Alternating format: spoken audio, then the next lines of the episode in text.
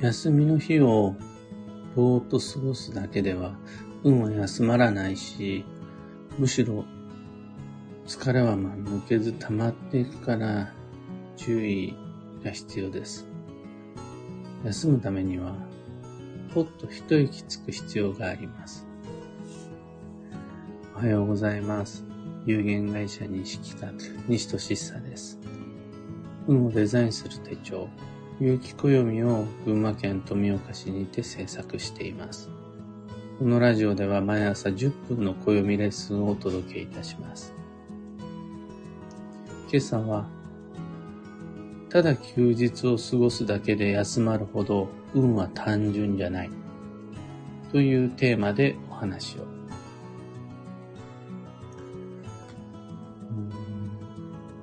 疲れたら休むという当たり前の自己管理が実は僕はめちゃくちゃ不得意です。なんか、いつも疲れているような気がするし、別にそうでもないような気もします。朝はめっちゃ眠いけど、なんか夢中になり始めるとそんなに眠くならないです。あと、車の運転を始めたり退屈な話を聞くと眠くなるけど、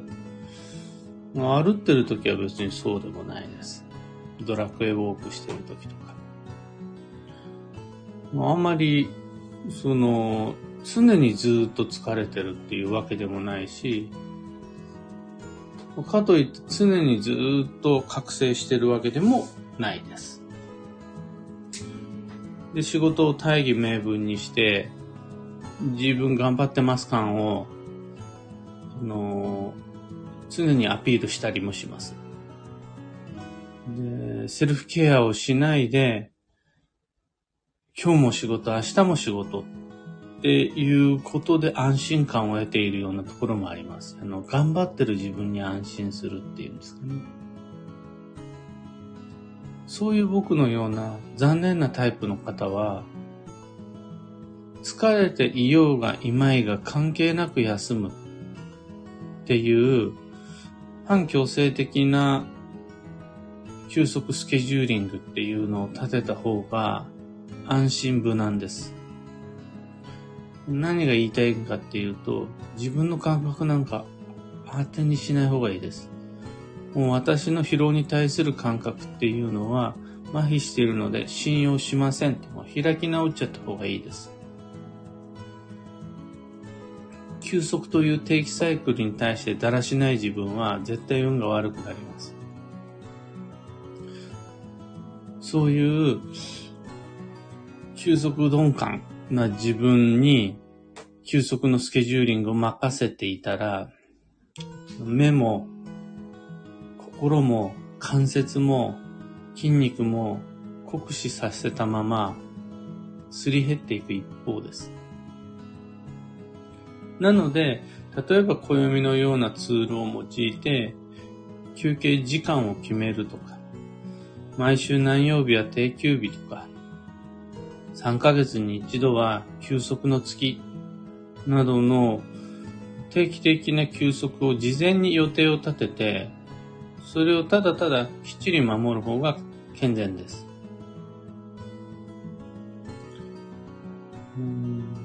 僕とは違ってちゃんと休息を管理できている方、会社のお休みに合わせて自分の休みも取れてる方、一日の中で決まった時間をちゃんとセルフケアのために使えてる方は僕よりは、まあ、まだマシです。ああ、ちゃんと定期的な休息スケジューリングができているんだなという話になります。なるんですが、一方で結構ね、いるんですけど、休み方がわからない。あとは、休んだ気がしない。休めていない気がするっていう方、少なくないはずなんです。それも僕のような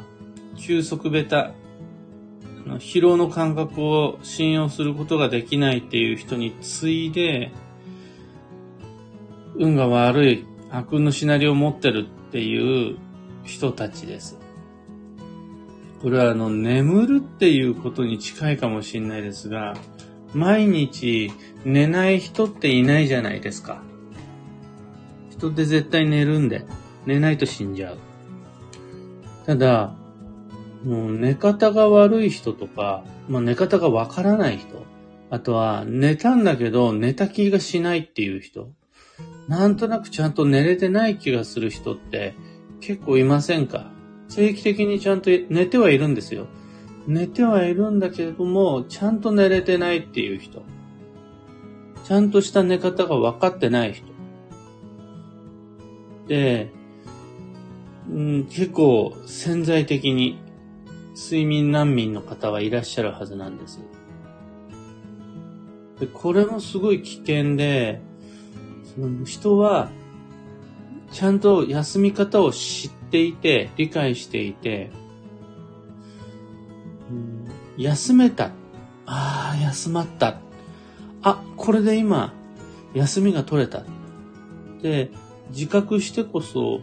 運が休まるものです。ただ休日を過ごすだけでちゃんと休まるほど、単純ではないのが運の仕組みです。これはあの精神的な疲労感であるとか、肉体的な疲労感だけの話ではなく、運が休まるかどうかの話です。ああ、今休まったって思う瞬間に運が休まります。例えばそれは、丸一日、もしくは1ヶ月間バケーションを取るとかじゃなくても、ほっと一息をつくことができる瞬間を一日の中に一回設けるだけでも違います。このホッとするような行為が自分にとって何なのかっていうのが重要なんです。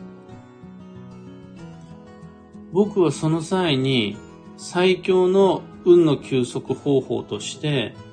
連休をお勧めしています。今日が休みなだけじゃなくて明日も休みである。これで人はほっと一息つくことができて休んだ気になる。大切なのは2日間、3日間休むことじゃなくって、明日も休みだ。明後日も休みだっていうふうに自覚することで、休んだ気になる。ほっと一息つくことができるっていうのがポイントです。あとは、その休休憩時間、休息っていうのをどういうふうに過ごすかってもう本当に人それぞれで、中には山に登った方がいいっていう人もいるし、海に行った方がいいって人もいるし、美味しいものを食べた方がいいっていう人もいるし、もう、それはもう任せます。そこまでは指定しないです。や休み方は自分に合ったものを自分で見つけるので OK。問題なのはそれをするというタイミングが定期的かどうか。また、それをすることでホッとできているかどうかになります。とはいえ、忙しい大人が連休を取るっていうのは非常に難しいということ、重々承知です。そうすると、ほっと一息つくための行為っていうのは、連休だけじゃないはずなんです。あったかいココアを飲むとかでも全然 OK。ちょっと考えてみてください。ほっとするって何かって。僕が、の、休息が必要、運の休息が必要な方に向けて言うのは、まあ、連休を取るっていうこととか、ココアを飲みましょうとか、あとはね、あれもいいですね。自分のために自分でコーヒーを入れましょうとかっていうのもいいです。コーヒーを入れてる時間っていうのが実は癒しになります。それはコーヒーを入れることに癒し効果があるかどうかっていうよりは、何自分今自分のためにコーヒー時間かけて入れちゃってるっていうこの感覚がほっと一息につながるからです。あとは贅沢な時間の過ごし方としては、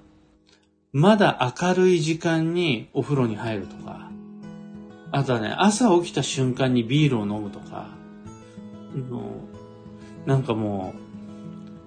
う、全部自分のことばっかりで申し訳ない。僕は、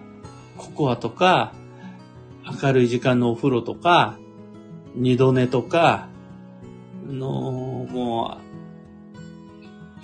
明るいうちから、もう何よりも先にビール開けちゃうとかっていうのが好きなんですが、これもあくまで一例です。考えてみるとそんなのが出てきますねっていう感じ。じゃあ、自分にとってのほっと一息つくことができる瞬間っていうのは何なのか。また、その状態っていうのを2時間、5時間、10時間っていうふうに長持ちさせるためにはどのような工夫が必要になるのか。これで運が休まります。あらかじめ定められたスケジュールとしての休息、休憩、休日。プラス、ほっとこう気を抜くことのできる何か。この組み合わせで運がしっかりと成立、運の休息がしっかりと成立します。もしもどちらか一方だけだった場合には、どちらも意識してみることで、本物の運の休息っていうのを完成させてみてください。今朝のお話はそんなところです。二つ告知にお付き合いください。一つ目が、有機暦2023の完成、販売です。9月9日に発売しました。もうすでにブログ上にてご購入いただくことができる書店であるとか、遠方の方のためのウェブショップ、どちらもご紹介しています。そのブログへのリンクは放送内容欄に貼り付けておきます。二つ目の告知が、やはり9月の9日に運をデザインする暦ラボっていうオンラインサロンをオープンしました。これは、有機暦ユーザーのためのオンラインサロンで、いろいろな情報交換、情報共有ができるコミュニティです。例えば、昨日は、久しぶりの宝くじミッションを発令しました。宝くじミッションっていうのは、吉日に宝くじを購入することで、金運を爆上げしていきましょうっていう作戦なんですが、9月からハロウィンジャンボっていうのが始まるので、ハロウィンジャンボを使って宝くじミッション久しぶりに行きますよっていうのをラボ上で発令したりしています。例えばそんな風にして情報共有、情報交換をしていきながら、有機暦使って、じゃあ何日と何日と何日に宝くじ買うのにいい日があるから、ここで買いましょう。この日が虎の日です。みたいなことっていうのをご紹介したりしています。そ、そんなコミュニティです。こちらも詳細は放送内容欄にリンクを貼り付けておくので、あのどんなメリットがあるんかなとか、どんなことしてるんかなっていうのをご確認ください。さて本日、2022年9月の17日土曜日は、超急速の9月の10日目です。休めたら休むっていうんじゃ、本当に運が休まらないし、いつまで経っても休むことができないので、休息は自己責任。ちゃんと自分で休むっていうことと、あともう一つ、他人の休息を邪魔しない。周りにもちゃんと休んでもらう。なんなら自分と他人手を取り合って協力して休む。っていうことができると、ぐっと休みやすくなるのでお試しを。今日のキーワードは成長、次の展開を目指すなんですが、周囲からの応援、頑張んな、いけるよ、できる、できるっていうのをプレッシャーにして自分自身のペースを乱してしまわないように注意。あくまで休息期であることっていうのは大前提なので、まるまるしなくちゃ、これぐらいやんなきゃっていうふうにいろんなことをプレッシャーにするのではなく、自分のスピード感覚の中で仕事ができたり、家事ができたり、移動ができたりすれば大丈夫です。幸運のレシピは秋ナス。他にも旬の野菜っていうのは、チンゲン菜とか生姜とかかぼちゃとかいろいろある中で、今日おすすめなのは秋ナスです。以上、迷った時の目安としてご参考までに。ところで、聞く暦ではツイッターにてご意見、ご質問募集中です。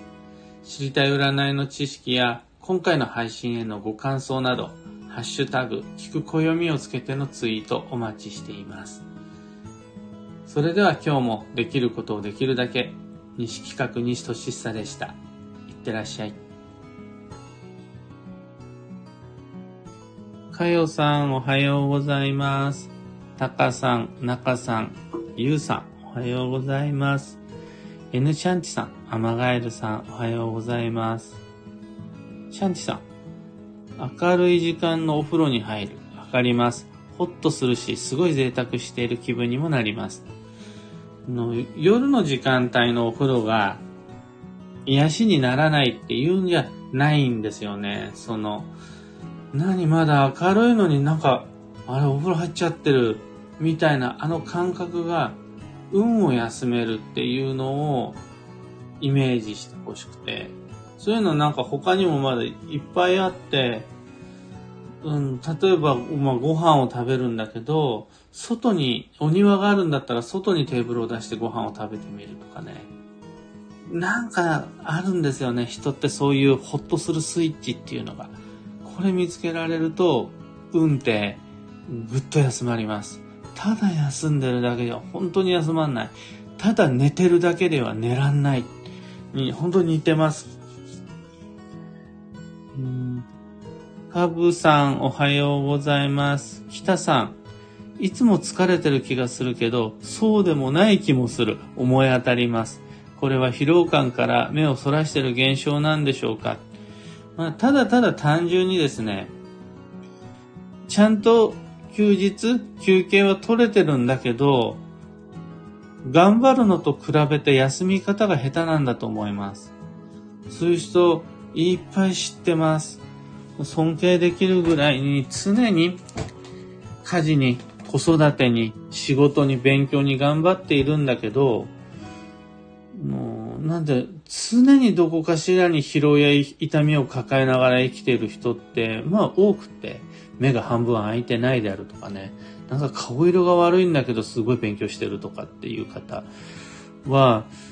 あの、基本的に頑張る方はもうそれで OK ですと。あなたは頑張ることが得意なのは認めます。頑張っているという実績も文句がないです。あとは、ほっとホッとするタイミングっていうのを定期的に作れたら、定期的な休日だけでは、ただ休むだけじゃダメなんで、ダメなんです。ホッとするっていうことだけでも、それを定期的に作んないとダメなんです。この二つっていうのを組み合わせて自分らしい休息っていうのを確保することができるとめっちゃ運が良くなるんでおすすめです。マミーさん、おはようございます。かよさん、今思ったのですが、このラジオを聴きながら身支度している時間が贅沢です。先生の声を聞いていると、せかせかしないで朝が過ごせます。ありがとうございます。今日なんて、ちゃんと6時半に目覚ましをかけて、パッて起きたんですよ。パッて起きて、はって気づいたら、もう6時57分でした。あのー、寝坊しまして、配信が遅れ、申し訳ありませんが、その遅刻するラジオでもちゃんと癒しを感じていただけるのはありがたいです。あの、今、自分で気づいたんですが、やっと目が覚めてきました。配信の最初の挨拶の頃は、まだ半分寝ている状態だったので、興味がある方は後で録音を聞いてみてください。かよさんありがとうございます。アマガエルさん、コーヒーを入れている時の香り、すごく落ち着きます。すんごいわかる。コーヒーって、飲んでる時より入れてる時の方が香りがいい気がします。これが、ちゃんと自分で弾けて、豆を弾いてる時とかね、の、中には手で引いてる人もいるでしょう。一杯ずつ。あの、一杯落としの自分のためだけにコーヒーを引いてる瞬間とか、飲んでるよりも多分ね、入れてる人の方が癒されてるんじゃないかなっていうふうに思います。これが別にコーヒーじゃなくてもいいんです。紅茶でももちろんいいんです。紅茶って本当にあのお湯をこう注いだ時に立ち上る最初の湯気これって飲む人じゃなくて入れる人が味わえるんじゃないのかなって思うんですよね。そうするとやっぱお茶って昔の人が発明した休息のためのツールなんじゃないかなって思います。ちななおさん、先生の寝坊のおかげさまでリアルタイム間に合いました。ありがとうございます。というわけで、今日もマイペースに運をデザインして参りましょう。それって決して難しいことじゃなくって、例えば、暮らしの中に定期的なホッとする瞬間っていうのを取り入れていくことです。では僕も行ってまいります。